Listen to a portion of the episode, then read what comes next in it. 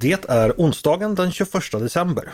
Jag heter Andreas Eriksson och du lyssnar på Ledarredaktionen, en podd från Svenska Dagbladet.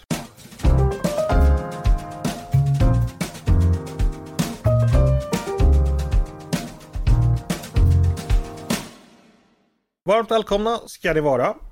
Förra veckan presenterade SCB sin arbetskraftsbarometer. Och det är en undersökning som helt enkelt tittar på hur arbetsmarknadsläget ser ut för olika grupper vilka det finns för många av och alltså få jobb och vilka det finns för få av och alltså gott om jobb. I dagens podd ska vi diskutera det sistnämnda, för det finns som bekant ganska många yrken där det helt enkelt inte finns tillräckligt med utbildat folk. En sådan grupp där det enligt SCB råder stor brist eh, på folk, det är de som har gymnasiala yrkesutbildningar inom exempelvis teknik och tillverkningsområdet samt transport det här är kanske ett problem som ni som lyssnar har hört talas om att eh, ja, ungdomar inte utbildar sig till eh, praktiska yrken i den mån som behövs. Eh, det är ungefär 30% av eleverna på gymnasiet som går yrkesförberedande program. Av dem så är det fler killar än tjejer. Eh, men inom många områden behövs det alltså bli fler, exempelvis på dem eh, som SCB nämner. Det är Kyl och värmepump, ventilationsteknik, fordonsutbildning, byggutbildning och utbildning i automation. automation. Eh, vad kan vi då göra åt detta? Hur har vi organiserat vår yrkesutbildning i Sverige? Är det ett bra system eller behöver det förändras? Och hur gör man för att få fler ungdomar att välja sig att utbilda sig till de här bristyrkena? Det tänkte jag vi skulle prata om idag och med mig har jag två gäster. Eh, först Mia Bernhardsen som är chef för avdelningen för kompetensförsörjning på Svenskt Näringsliv. Välkommen hit Mia! Tack så mycket! Också Lars Stjernqvist eh, som är numera är chef på kansliet för hållbart arbetsliv och som 2020 utredde frågan om hur gymnasieskolans och komvux ska planeras och dimensioneras utifrån eh, kompetensbehovet. Välkommen du också Lars! Tackar! Eh, jag ska börja väldigt övergripande. Eh, nu nämnde jag till vissa, vissa yrken i inledningen. Vi vet från andra håll att det är, det är ganska många branscher och områden som söker folk. Eh, rekryteringsbehov finns när det gäller allting från sjuksköterskor till de som kodar. Samtidigt har Sverige fortfarande en ganska stor arbetslöshet, det vill säga att folk eh, som arbetsmarknaden inte verkar så intresserade av just nu. Mia, hur, eh, om vi börjar väldigt övergripande, hur, hur felmatchade är vi som eh, är svenskarna egentligen i förhållande till den arbetsmarknad vi, vi har? Alltså hur, hur mycket, hur, hur, stora problem är, om du bara tar väldigt stort, kompetens behovet? hur stort är det? Hur stort problem är det? Men det är ett problem. Och eh, framförallt så är det så att vi ser att vi skulle behöva fler just, det råder väldigt stor eh, efterfrågan på just yrkesutbildade och yrkeserfarna personer. Så vi delar ju den bilden som kommer från SCB. Och det vi kan utgå ifrån, den, den bild som jag har är ju den som företagen kommer med och då, vis, då visar det sig att sju av tio företag upplever att man har svårt eller mycket svårt att rekrytera. Och som du är inne på också, samtidigt så har vi en hög arbetslöshet. Och vad gäller just gymnasial yrkesutbildning så är det den utbildningsform som är efterfrågad allra mest. Det är hälften av företagen som skulle vilja rekrytera någon som har den utbildningsbakgrunden. Och idag som du var inne på också så 30 procent sa du som går en yrkesutbildning. Vi skulle för att tillgodose de behov som finns idag så skulle det vara 40, behöva vara 40 procent av en årskull som läser och som genomgår den här utbildningen. Är det här ett värre problem hos oss än eh, i våra grannländer eller andra europeiska länder? Vet du det? Ja, men det man kan jämföra med är väl i så fall att titta på den statistik som vi har och då är ju Sverige har ju en högre arbetslöshet eh, och den, den ligger på 7,2 procent idag i Sverige och den är lägre i de andra jämförbara nordiska länderna. Och det vi kan säga att en sån utmaning som vi kanske har är att vi har ett fullsortiment på arbetsmarknaden. Det är ett brett arbetsliv och, och offentlig sektor som rymmer tusentals jobb som vi måste utbilda till. Eh, och det gör det hela kanske lite mer komplext också. Mm. Jag såg att du och en kollega skrev att bristen på just yrkesutbildade riskerar att kosta Sverige 990 miljarder fram mm. till 2035. Eh, massa pengar förstås. Vad är det som kostar? Alltså, hur uppstår de här kostnaderna? Kortfattat så är det ju potentiellt produktionsbortfall. Det är alltså jobb som skulle kunna utförts men som inte blir gjort på grund av att man inte har personal på plats. Och där kan vi säga att i senaste mätningen som vi har kikat på så svarar var tredje företag att de har varit tvungna att dra ner på verksamhet eller ställa in verksamhet för att de inte har personal på plats. Getting engaged is a moment worth cherishing. A one of a kind ring that you design at Blue Nile can help your love sparkle. Just choose your diamond and setting. When you found the one, you'll get it delivered right to your door. Finding the right engagement ring can be nerve wracking. At Blue Nile, you'll have the expert guidance needed and a diamond guarantee that ensures you're getting the highest quality at the best price. Cherish all of life's moments and save up to 30% at BlueNile.com. That's BlueNile.com. Vi ska släppa in Lars som alltså utrett frågan om gymnasieskolan och hur den ska planeras för kompetensförsörjning. Eh, utredning som tillsattes av regeringen 2018 och det blev klar 2020 som sagt. Eh, vad var bakgrunden till den utredningen? Vad ville regeringen att du skulle ta reda på? Ja, så regeringen ville att jag skulle titta just på, på gymnasieskolan av det här skälet att vi behöver anpassa utbildningarna bättre efter hur arbetsmarknaden ser ut. Vi har haft en föreställning i Sverige att eh, det viktiga är att man får en gymnasieutbildning, inte vilken. Ehm, men har man gymnasieutbildning, ja då kommer man också så småningom i jobb. Ehm, men det där stämmer inte riktigt för, för en hel del ungdomar tar det allt för lång tid att få ett jobb och, och det var det var liksom det ena skälet, att bättre anpassa utbildningarna efter arbetsmarknaden. Så handlade det också om, om samhällsekonomi. Eh, vi har idag ett ganska kraftigt överutbud av platser därför att vi inte riktigt har lyckats dimensionera utbildningarna efter de, eh, de elevantal som vi har. Men, eh, så det var både ekonomiska men också de här eh, alltså matchningsskälen som gjorde att utredningen tillsattes. Mm. Och här, den här problembilden som Mia beskrev inledningsvis, är det en du delar? Var det som kom fram i din utredning också? Ja, alltså det, så är det. Vi, vi, vi kan lösa en hel del av framtidens problem genom en bättre matchning, det är ingen tvekan om det. Men även om vi skulle lyckas med det, även om vi skulle lyckas med, med det omöjliga, nämligen att anpassa utbildningarna hundraprocentigt efter hur arbetsmarknaden ser ut, och alla som utbildas tar kortast möjliga väg till arbetsmarknaden så kommer det ändå inte att räcka för att klara det som SCB och andra bedömer är framtidens behov av, av arbetsmarknad. Så vi måste både förbättra matchningen, vi måste bättre ta tillvara de som idag står utanför arbetsmarknaden, men vi måste också se till så att de som faktiskt jobbar, jobbar längre och mer. Mm. Så att det krävs åtgärder inom en massa områden för att vi ska klara framtidens kompetensförsörjning. Jag förstår. Jag tänkte att vi ska koncentrera oss mest på utbildningen idag. Eh... Jag förstår det. Och det, det, är ett viktigt bidrag, utan tvekan.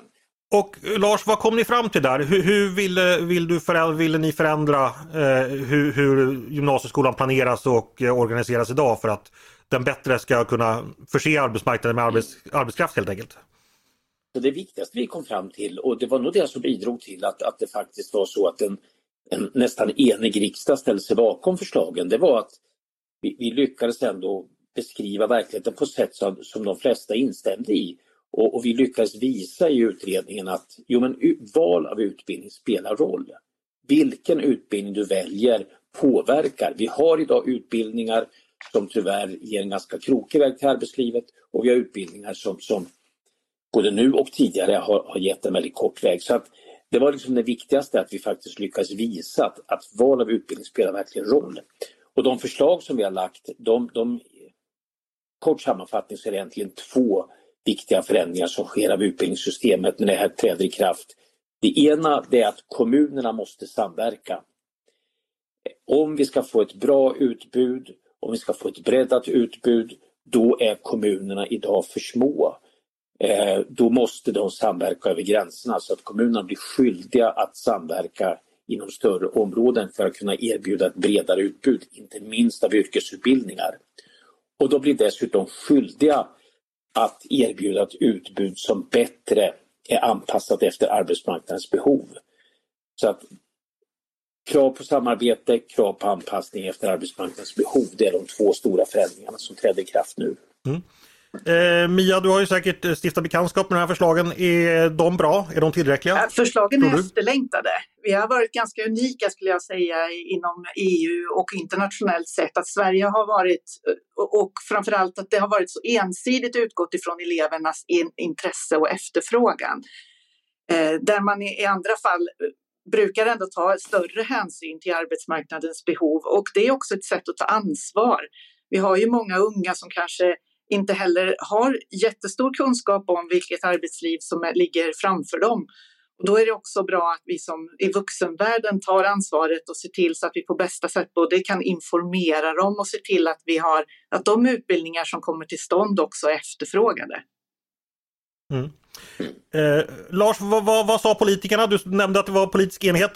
Både den gamla och nya regeringen tycker det här är bra grejer att gå vidare med. Ja. Och, och man ska inte underskatta, det här är ett ganska stort egentligen principiellt skifte som sker.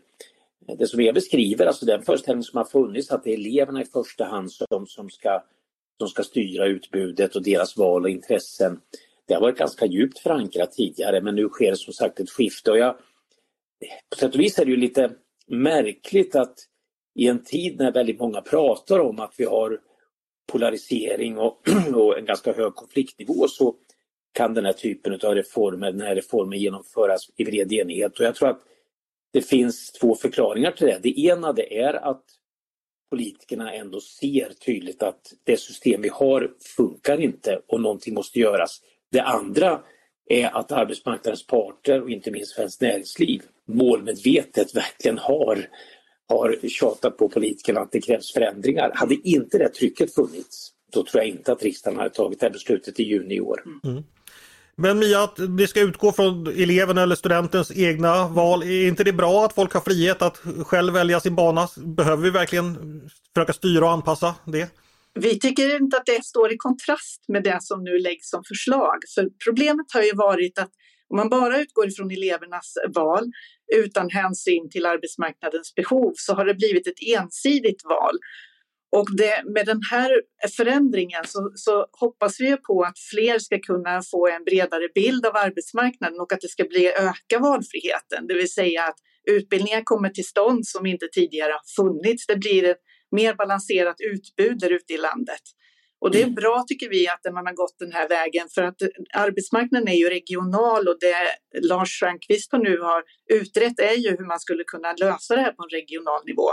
Det vi tror att vi behöver kika på sen är ju också det nationella behovet av viss typ av gymnasial kompetens och det ligger också inom ramen för branschskolorna som vi ser framför oss att det är också en viktig del som vi har och det handlar om egentligen om gymnasial yrkesutbildning fast på en nationell nivå. Okej, som, som eh, staten ska sköta då eller hur är det tänkt? Ja, det här är ju idag även så att det är kommuner som, som reglerar det här, men det är mer av ett riksintag, det vill säga att du har möjlighet att kunna söka de här utbildningarna oavsett var du bor i landet. Mm, okay. Lars, vill du lägga till någonting där? Ja, alltså, det är viktigt att komma ihåg att vi, vi kan aldrig tvinga varken vuxna eller barn, ungdomar att, att välja en utbildning som de inte är intresserade av. Så att fortfarande kommer det just vara så att det, det är enskilda som väljer. Men vi styr utbudet mer. Vi kommer att styra utbudet mer. Och, och där är det ju som har sagts att, att vi har ett väldigt unikt system i Sverige och nu anpassar vi oss mer efter hur det ser ut i andra länder. Mm. Men det här unika svenska där då liksom enbart eleven och individens eget val har spelat roll tidigare. Hur kan det spåras historiskt? Är det någon rest så att säga, av 90-talets stora frihetsreformer och av gymnasiereformen att, att man ska satsa på sig själv och utgå från att folk vet bäst? Eller Lars, har, har du funderat någonting kring det? Var, var, var, kommer den här idén ifrån? Nej, men jag, jag tror att, att det ena är precis det som du säger. Att det har funnits eh, en, en frihetsvåg som, som har påverkat också det här området, vilket i grunden är väldigt bra. Det är ju en fantastisk liksom, vision att det är enskilda människors drömmar som styr hur samhället fördelar sina resurser.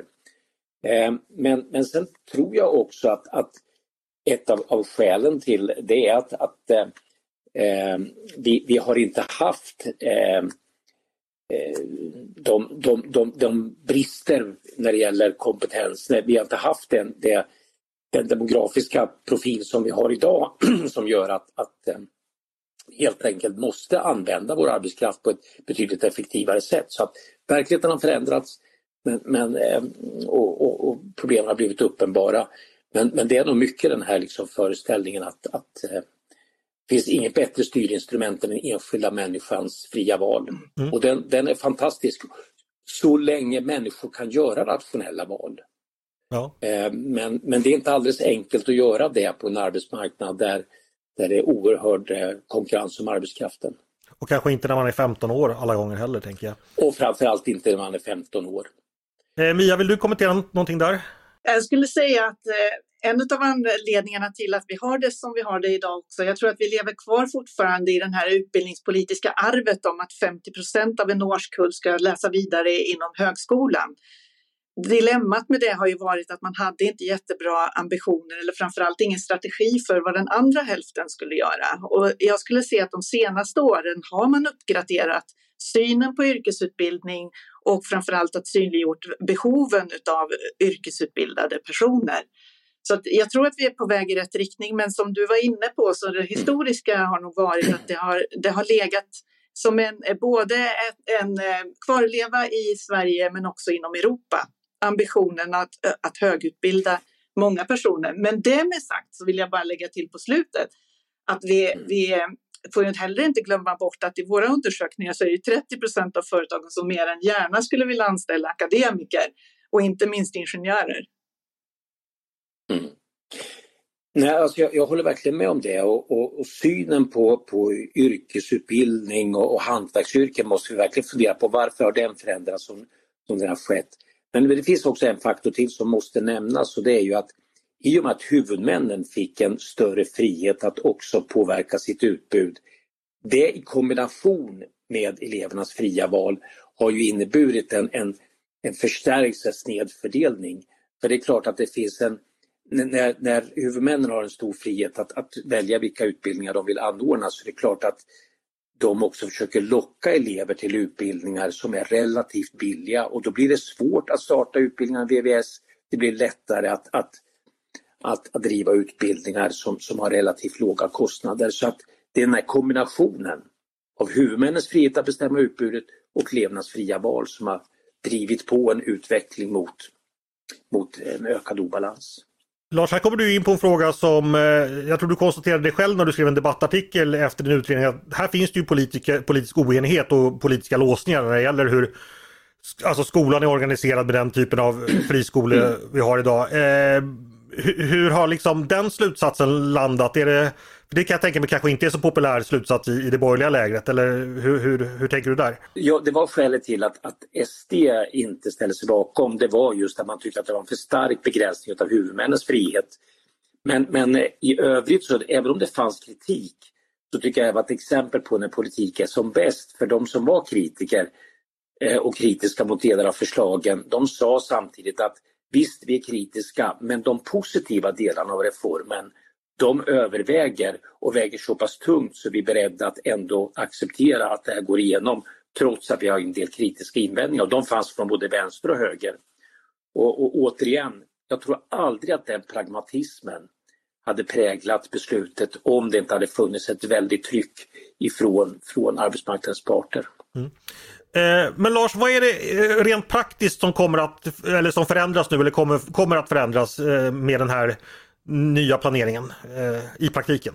Ja, men det ena och mest liksom, tydliga det är ju att, att kommunerna istället för att man sätter sig ner och varje kommun och liksom funderar på eh, hur har eleverna valt och hur ska vi anpassa utbildningsutbudet efter elevernas val så kommer man att sätta sig ner tillsammans med sina grannkommuner och utifrån ett underlag hur arbetsmarknaden utvecklas eh, göra en, en gemensam planering.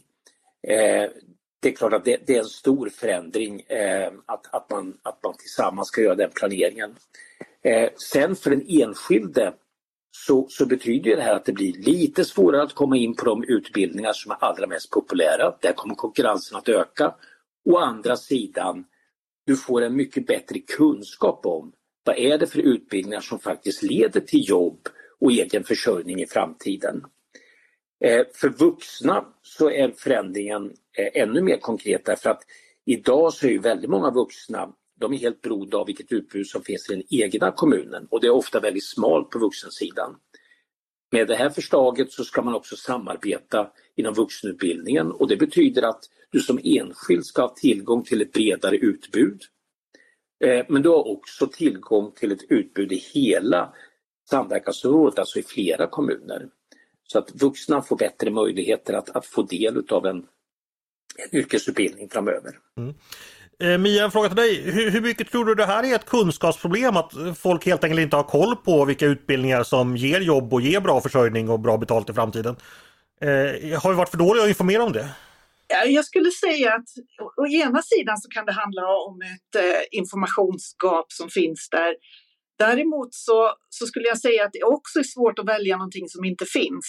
Eh, I många regioner så är det som, precis som Lars har varit inne på, så har det varit svårt att, att, få den här typen av utbildning. Och inte minst inom yrkesvux som då är den yrkesinriktade vuxenutbildningen där tillträdet har varit väldigt begränsat. Så jag skulle säga både en kunskapsfråga eller informationsfråga men också en tillgänglighetsfråga. Och det, en sån sak som jag också har funderat på det är ju att ibland så tror jag också att ungdomar kan ha svårigheter att översätta det här med livsmål till konkreta yrken. Det vill säga att, att koppla det till att om jag, är, jag tycker om att resa, alltså är, har jag den här möjligheten framöver. Eller jag tycker om att skapa, alltså har jag den här möjligheten. Och sen så skulle jag också säga att delvis hänger det här ihop med en åldersfråga. Att det man väljer och det man har för ögonen när man är 15, det kan skilja sig åt när man är 25 och 35. Men hittills så har urvalsregler, det vill säga vem som kan gå en utbildning när man är vuxen som har en yrkesinriktning, den har varit väldigt begränsad och det hoppas vi kommer att kunna ändras nu också.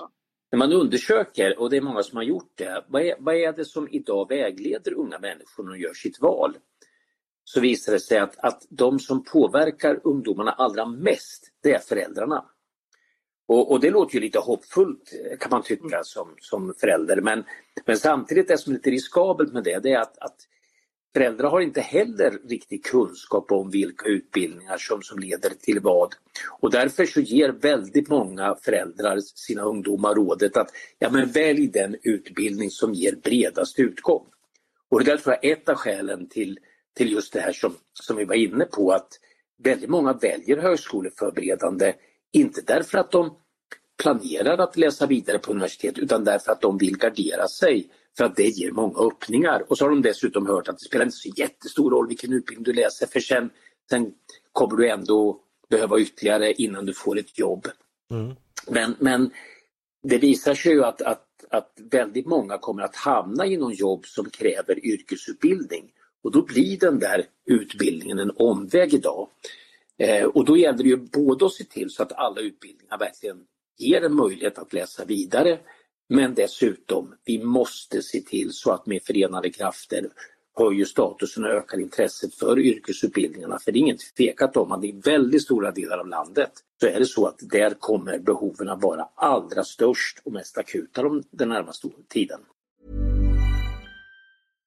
Ready to pop the question? The jewelers at BlueNile.com have got sparkle down to a science with beautiful lab-grown diamonds worthy of your most brilliant moments. Their lab grown diamonds are independently graded and guaranteed identical to natural diamonds, and they're ready to ship to your door. Go to Bluenile.com and use promo code LISTEN to get $50 off your purchase of $500 or more. That's code LISTEN at Bluenile.com for $50 off. Bluenile.com code LISTEN.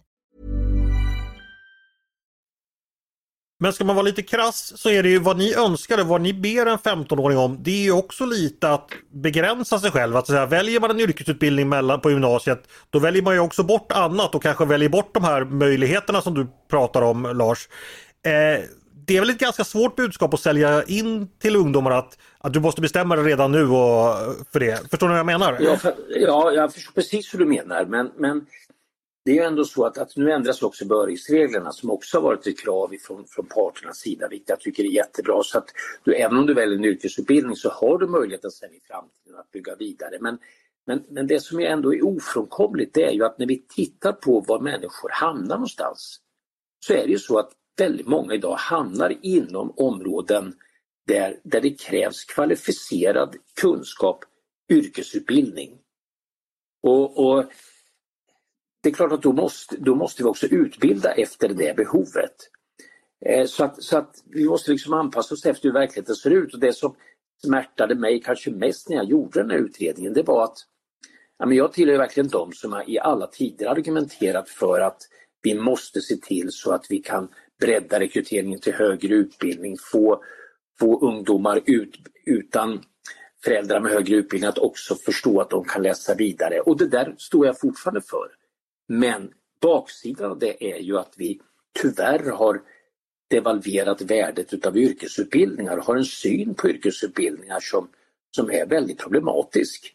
Det är kvalificerade jobb, ofta välbetalda jobb, jobb med bra arbetsmiljö. Det är klart som sjutton att vi också måste se till så att, att de utbildningarna blir attraktiva. Mm. Håller du med Mia, har, har, vi devalverat värdet av yrkesutbildningar i Sverige? Jag tycker egentligen att, att vi har svårt, å ena sidan kan man ju säga så om söktrycket är lågt. Jag tycker inte vi har gett det riktigt en chans. Det som är motbevisar egentligen den tesen är ju intresset för yrkeshögskolan. Där vi ser att intresset är oerhört stort. Så att jag skulle säga att när utbildningarna finns så, så söks de. Däremot så kan det vara så att det är en, en speciell resa man har när man är 15 år och att det är annat som hägrar också. Därför är det viktigt att när vi pratar om att kunna ha många dörrar öppna och att det finns valmöjligheter så skulle jag verkligen se att eh, vi som finns runt omkring ungdomarna beskriver och förklarar för att den, den breda vägen in, eller framförallt en, en väldigt trygg väg in på arbetslivet idag är genom en gymnasial yrkesutbildning. Och med, med det här sagt så finns det ju nu också med förändringarna som har skett på, på senaste året så finns ju möjligheten också att kunna läsa vidare eh, inom högre mm. utbildning mm. i och med att vi har lagt till eh, högskolebehörigheten. Mm. Mm. Eh, jag ska dela med mig lite av egen erfarenhet. Eh, lyssnarna vet att jag tidigare har jobbat inom kommunikationsbranschen och då har det bland annat ingått att jag har jobbat med, med då arbetsgivarvarumärken exempelvis men också rekrytering då. Eh, och då har jag reflekterat över att exempelvis vissa hantverksyrken har jag jobbat med. Att liksom, hur ska man locka ungdomar till att bli säg plåtslagare eller något sånt där. Liksom. Alltså, utmärkta yrken med jättebra framtidsförutsättningar och goda löner och allt sånt där. Men då har jag ju reflekterat över att Visst påstås att vi lever i ett kunskapssamhälle och de kunskap man pratar om där det är oftast akademiska kunskaper, att det finns liksom en intellektualisering av, av liksom hela samhällslivet som gör att människor tenderar att sugas mot liksom allt längre och allt mer teoretiska utbildningar. Mm. För att det liksom är någon form av nästan kultur och då blir det svårt mm. att argumentera emot det och säga nej men du ska specialisera dig på någonting väldigt praktiskt. Eh, eh, ja, det är mest en reflektion från min sida men har ni funderat över det här, alltså de stora tidsvinden så att säga, vart den blåser. Vad tänker du om det, det Lars exempelvis?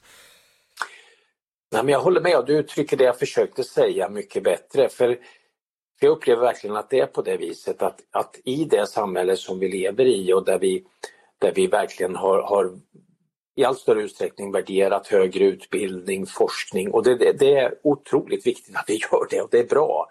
Men baksidan av det, det är att vi, vi har skapat någon slags föreställning om att, att det är det som i första hand skapar tillväxt och det är det som är kvalificerat. Och, och, det är det här som har bidragit till att vi indirekt har, har devalverat de, de eh, yrkesinriktade kunskaperna. Och det, det tycker jag är allvarligt och det måste vi verkligen fundera på hur vi, hur vi ökar statusen på, på den typen av uppgifter.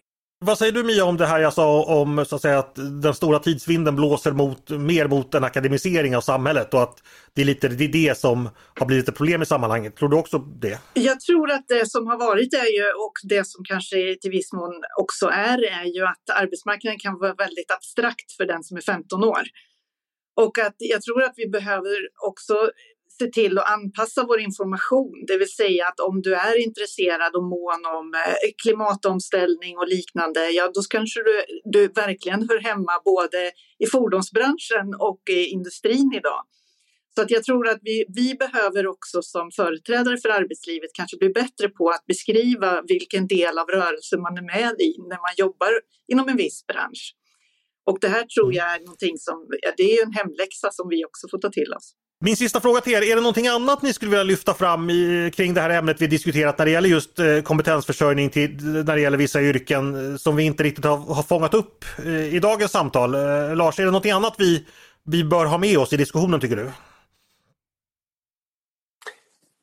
Ja, det är att, att hur mycket vi än anpassar utbildning och hur bra vi än blir på matchning så är det ju så att om, om verkligen människor ska vara beredda att följa de goda råd som samhället ger så måste vi också se till så att villkoren i arbetslivet blir sådana så att människor vill stanna kvar i sina jobb.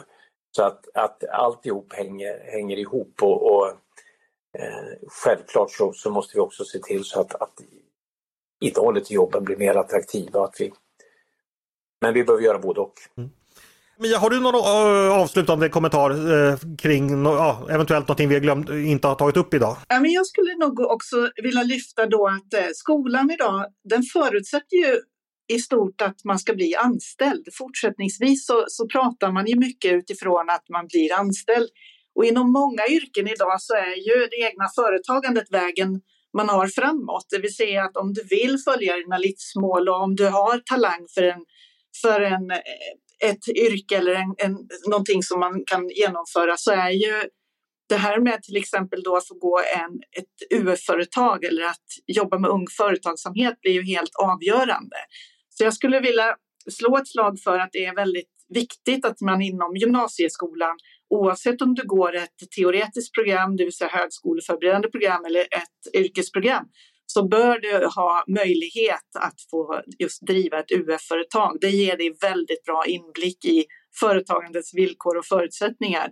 Okej, eh, därmed så tror jag vi rundar av för idag. Stort tack eh, Mia Bernhardsen och Lars Stjernqvist för att ni ville komma och prata med mig idag. Tackar! Tack! Stort tack till er som har lyssnat också på Ledarredaktionen, en podd från Svenska Dagbladet. Ni är varmt välkomna att höra av er till redaktionen med tankar och synpunkter på det vi precis har diskuterat eller om ni har idéer och förslag på vad vi ska ta upp i framtiden. Då är det bara att mejla till ledarsidan snabel svd.se. Dagens producent, han heter Jesper Sandström. Jag heter Andreas Eriksson och jag hoppas att vi hörs igen snart.